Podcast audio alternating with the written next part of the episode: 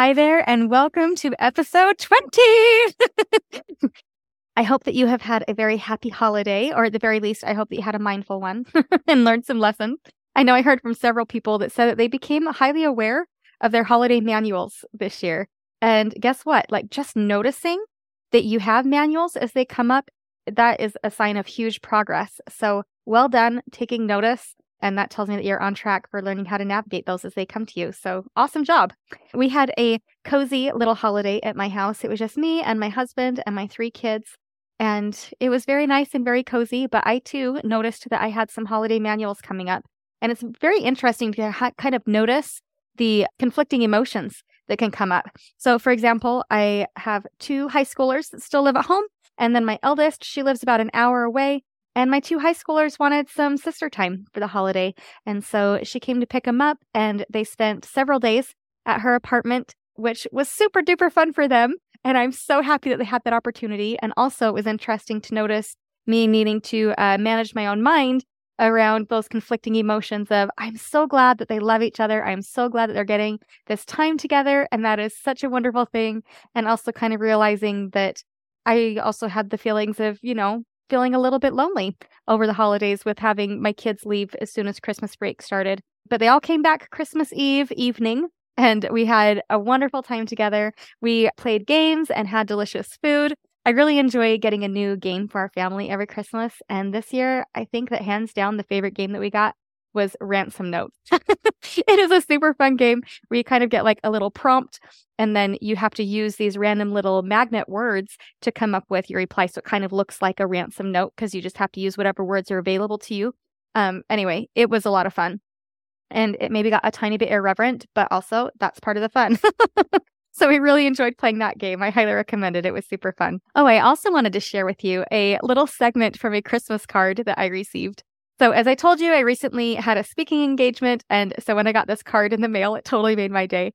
But what they wrote was, may you experience more than fifty percent joy in the coming year.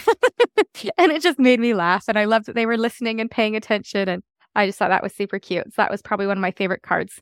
So for the next three episodes, I have decided to do a little series on the Drama Triangle. So for those of you that haven't heard of the Drama Triangle, it is a model of interaction that was first introduced by Stephen B. Karpman, and it is a model for destructive interaction that generally occurs in conflict. So I am sharing this because being aware of our natural tendencies, like what our brain just naturally wants to do, and becoming aware when we get sucked into these little dramas, you know, and or in this case, sucked into the drama triangle, that is the first step towards getting out of the drama triangle. As we've been talking about in recent episodes, recognizing and being honest about where you're at. So just recognizing where the drama tri- triangle is showing up for you, that is going to provide you with amazing information to help you to figure out a path to where it is that you would like to go. So the three points of the drama triangle include the victim, the perpetrator, and the rescuer. And we'll be spending one episode on each of those points. Now, when I first learned about the drama triangle, I started seeing it everywhere.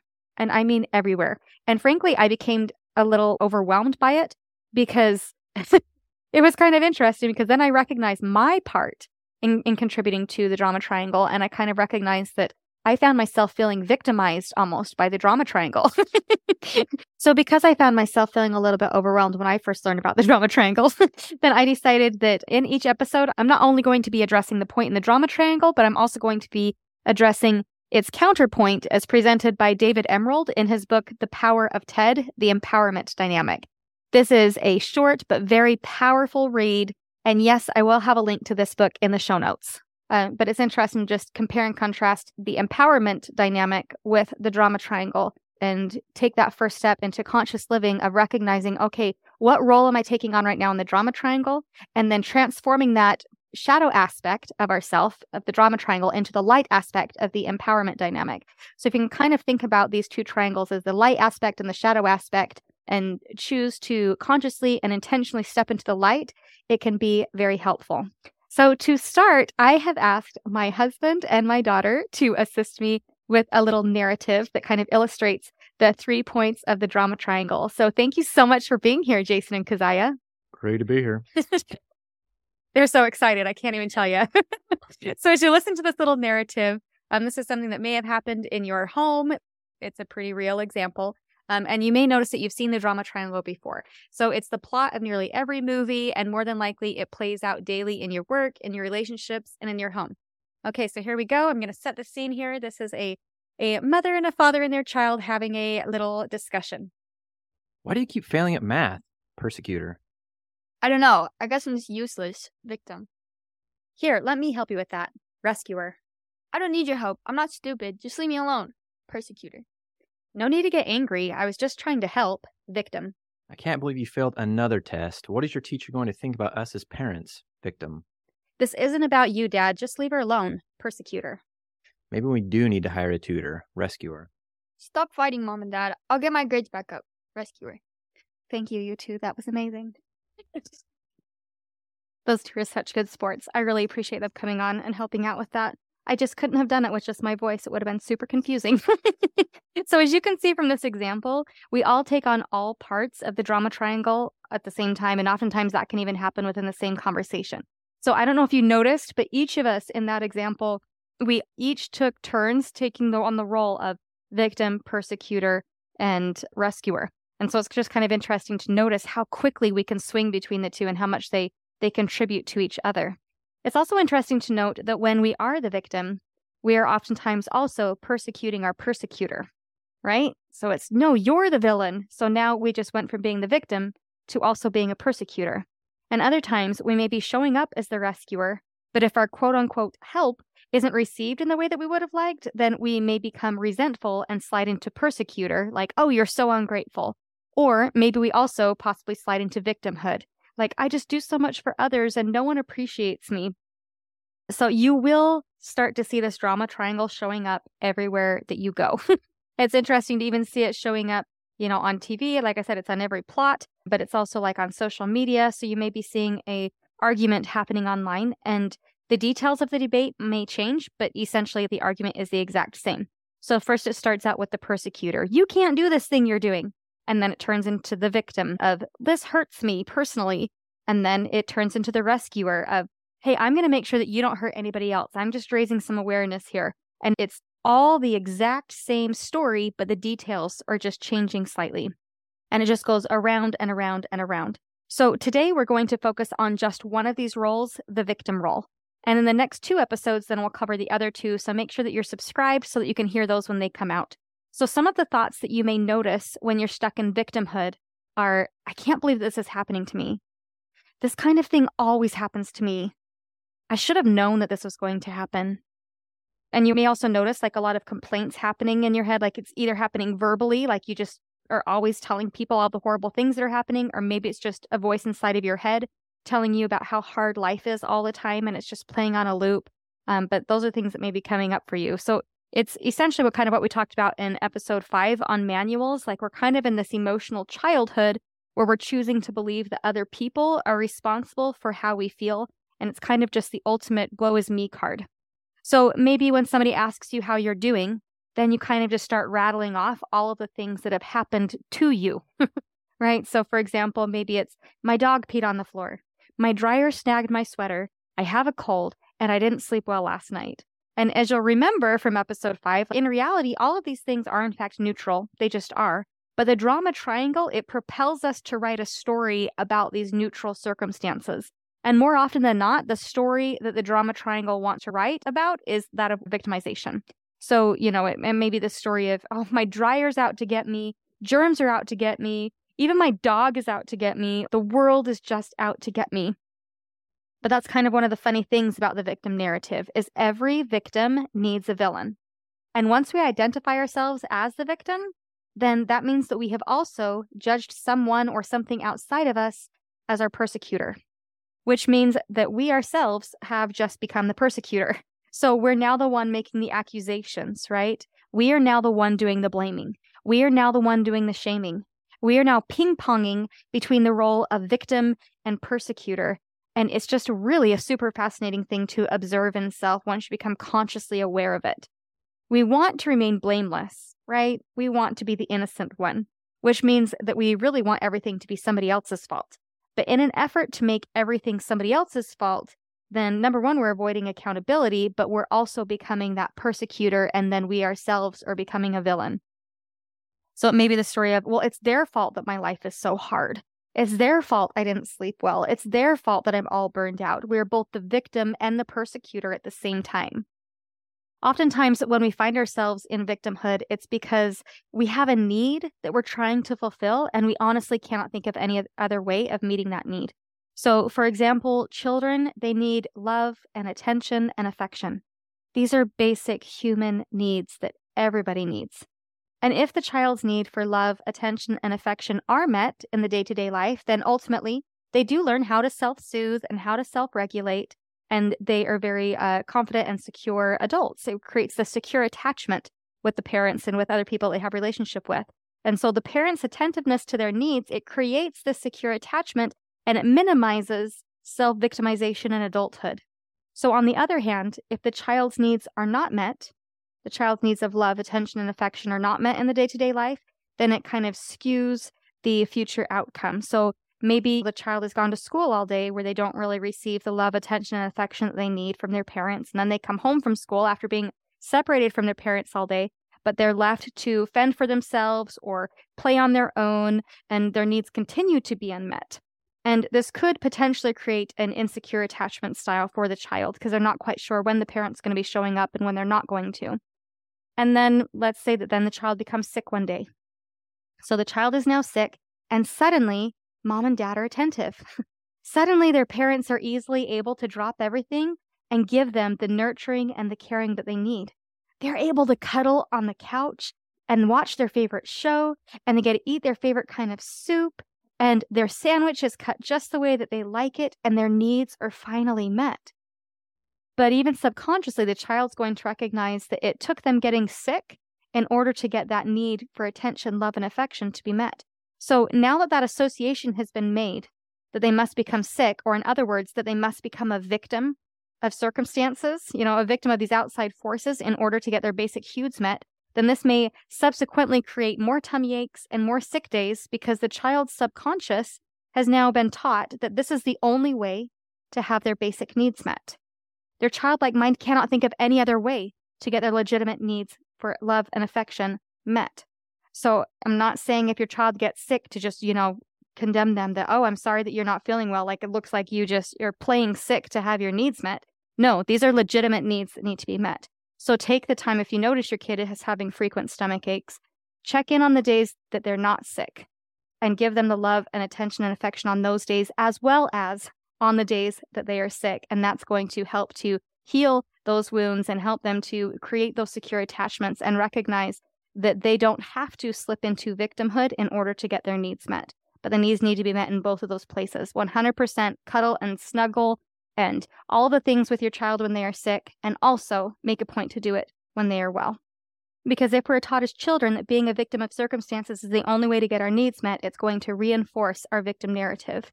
And as a result, even well into adulthood, you know, we tend to think that the only way that we can get that love, attention, or validation is if we have some terrible victim story to tell other people in order to raise the sympathies of others. So in other words, we intentionally become the victim in an effort to trigger the rescuer response in others. We want them to step in and rescue us because we associate it with being cared for and nurtured as a child. We choose to become the victim so that somebody else will rescue us. But that keeps us in emotional childhood, because we're continuously putting other people in a situation where we're wanting them to meet our emotional needs rather than finding a way to nurture and parent our own inner child.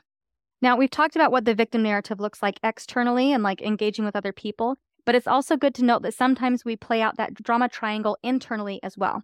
So for example, you know, the New Year's right around the corner and many people set a resolution to work out. So maybe your internal dialogue goes something like this. Oh, it is so early. I didn't sleep well at all last night, and I just can't get myself motivated to work out today. So there's the victim, right?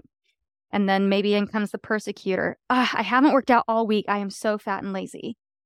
And then maybe the rescuer comes in. I think I'll stay in bed and get the rest that I need and work out someday when I'm not so tired. And that's the rescuer, and that's also a form of buffering, which we're going to be talking about when we address the rescuer role in a future episode. But we are in a drama triangle in this case with ourselves, and that drama triangle is not getting us the results that we want, right? Obviously, we have a resolution to work out because that's something that's important to us, is to improve our health. But now we're talking ourselves out of it under the guise of rescuing ourselves from a bad night's sleep, when really it may help us to get up and work out and show integrity by being true to our word that we said we're going to work out. And so that's what we're going to do. So I did tell you that I would offer up a counterpoint to each of these points, right? And so the counterpoint for the victim role is the creator role. And since we learn through contrast, I'm going to kind of just really spell this out, okay? So here's a little compare and contrast for you. And, and I'll be making some visuals to post on social media of these as well. So the victim is passive. The creator is proactive. The victim asks, why is this happening to me? The creator asks, how is this happening for me? The victim looks for someone to blame. The creator takes responsibility. The victim looks for reasons why things are out of their control. The creator proactively looks for ways that things are in their control. The victim is needy and expects others to solve their problem. The creator has needs, but is proactive about creatively meeting those needs. The victim looks for what's not going well. The creator looks for things to be grateful for. Now, one absolutely amazing example of this is Corrie Ten Boom. So in the book, The Hiding Place, it talks about her story and she talks about her experience in a Nazi prison camp. And I will link this book in the show notes as well. It's a fantastic book. And I want to make it clear, too, as we're talking about the victim narrative, that I am not saying at all that there are not actual victims and villains in this world. There are absolutely people that suffer at the hands of others, like Corrie Ten Boom. But not being the victim, it isn't about controlling our circumstances to make sure that we never experience hardship, but rather it's about choosing how we want to think about our experiences. So in the example of Corrie Ten Boom, she details how horrific the living conditions were in the barracks of this camp. Their barracks, they stunk so bad, and the beds were absolutely infested with fleas. It was miserable there. And the guards, they wouldn't even step foot into these barracks because of the stench and also due to the fear of being infected themselves by these fleas. And she just wasn't sure how she could possibly survive in such a horrible living space. And this is, of course, a very condensed version of her story. Absolutely read the book. But at one point, then she talks about how shocked she was when her sister Betsy said a prayer of gratitude. They'd been reading in their Bible about being grateful in all things. And Betsy said this prayer where she was grateful for many things. And, and Corey's like, okay, I can be grateful for that. But then at the end, she said she was even grateful for the fleas. And Corey was somewhat appalled. She said, look, I can be grateful for a lot of things, but really, you want me to be grateful for fleas? Like, I don't know if I can say an amen to that. And then later in the book, she learned about the horrific acts performed by the guards in the other barracks. And she learned that because of those fleas and because of the horrible stench, not only were they able to study their Bible together without fear of being caught, but they were also safe from the guards. And it was after she had that realization that she too became grateful for the fleas. Corey shifted her mindset to that of a creator. She was choosing to see things that were in her control and intentionally seeking out the things that were working for her rather than against her. So what might happen if rather than listing out our victim story and then hoping that somebody else would respond with their rescuer energy, if we could just leave the drama story out of it and make a simple request? Let me expand just a tiny bit on the passivity of the victim role. Oftentimes, because we want to trigger the rescuer in other people and we don't want to be a burden to other people, then we don't even make a clear request. So instead, we might just say, oh my gosh, it's just so hard and I'm supposed to pick up the kids and I don't know how I'm supposed to do that and get dinner ready and my house is a mess and then we have an activity tonight and we're just laying on all of the things that we feel are happening to us in the hopes that the other person is going to be like, oh, hey, here, let me help and just step in.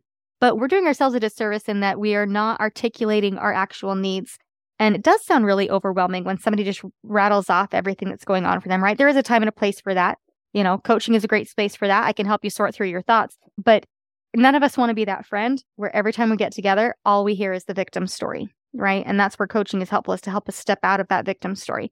But once we become aware of it, then we're able to be more proactive about making a clear request. So, for example, instead of just listing off all the things we have on our list uh, that are overwhelming us, then maybe we could just be direct and say, hey, would you be able to pick up the kids tonight? That'd be great. You know, making that clear request and just leaving all of the drama out of it and just focusing on what the need is. Or maybe you could even say very clearly and directly, hey, I could really use some friend time. Are you free for lunch? or making a request, can I have a hug? And this was my personal favorite. Hey, I really need an ear. Can you just listen for twenty minutes and then give me a big hug at the end? You know, oftentimes I don't even need feedback. I just need to feel heard, and just having a space to just vent for twenty minutes, and then I can process it and then get on. You know, I'm very much a verbal processor. It does require developing your own level of self-awareness when you're making these requests to recognize and verbalize what your own needs are. And that can really take some practice to develop that skill. And maybe you aren't there yet, and that's totally okay. Maybe your request could even be, you know what, I don't know what I need right now, but I think having somebody just sit with me for a few minutes while I think out loud might help. So as I said, I'm absolutely a verbal processor. And so, you know, this is totally me. Like, I don't necessarily know what is true for me sometimes until I'm able to say it out loud and see how it feels in my body. And that is why I love coaching so much. It offers a safe space for exactly that, for that verbal processing, where I can share my story, see what things are true and what things aren't, have somebody kind of poke holes in my story and help me come up with something more supportive. And I just love it. So I want to give a special shout out to my coaches and tell them, thank you. You ladies are amazing. And I really appreciate you. So even making comments as well, like, you know what, I'm not sure what I need, but I do know that I'm feeling angry and resentful and confused right now. So I think maybe just feeling into that for a moment might help to bring some insight into the story I'm telling myself. Now, can you see how saying something like that is going to remove the drama? I'm not accusing anybody. I'm being responsible for my feelings. I'm owning, hey, I'm feeling angry and resentful and confused right now, and I need some space to kind of sort through that and see what's coming up for me. I'm very much into the Myers-Briggs personality test, and so I do think that some people are primarily thinkers and some people are primarily feelers. So oftentimes I'll have the emotion come up, and then my brain tries to fill in the gaps for why I feel that way. And I know for other people, then it's very much a thought, and then they'll experience the emotion in their body. And just noticing, okay, so do I need to, is this a thought that I need to focus on to figure out my feeling, or is this a feeling and I need to figure out my thought? Uh, but just allowing space for that can bring so much clarity and healing. So notice where your victim energy is showing up. So maybe it's around a perceived imbalance in home duties. Maybe you're upset that you got cut off in traffic. Maybe it's a really slow cashier. Maybe it's that you got sick over the holidays, or maybe it's around somebody else having something that you would like and you're disappointed that you don't have the thing that they have. We all play into this role every single day, but practice kind of just noticing it and intentionally choosing into the creator role by asking more supportive questions, by looking for ways that things are working for you rather than against you, and by intentionally seeking out things to be grateful for. It is so worth the effort. A little side note, I recently saw a video clip of Brené Brown that I found just fascinating. But she asked the question, she said, "Do you want to know what emotion humans have the hardest time feeling?" And she said, "It's the feeling of joy." She said that oftentimes because we're stuck, um, these are going to be my words, not hers, but essentially because we're stuck in, and we've been conditioned to be in victimhood, we find ourselves always waiting for the other shoe to drop. You know, it's like, no, I, I'm not going to experience the joy because I, I, I just know it's not going to stay. So I'm just going to stay miserable. So essentially, we're choosing to be miserable ahead of time and refusing or resisting, rather, experiencing joy. She talked about one man that she was working with that that was kind of his mentality was, you know, he was just waiting for the other shoe to drop. And then his wife died. And he realized how much he had been resisting joy in his life, but also how much he had been muting joy in his shared experiences with his wife because of that mentality. And it, that was his biggest regret, was not allowing more space for joy in that relationship. So I encourage you this week, become aware of and step out of victimhood and become a conscious creator of joy. It is totally within your power. So just a reminder, this is a three-part series, so make sure that you are subscribed so you can hear my episode on the perpetrator as well as the rescuer roles. It's really interesting to see how all of these play together. And while you're subscribing, please leave me a review. It really does help to grow our amazing community and just increase the reach. It's just so much fun. I love it. I love, love, love what I do. So I hope you have a very happy new year, and I'll talk to you soon. Bye now.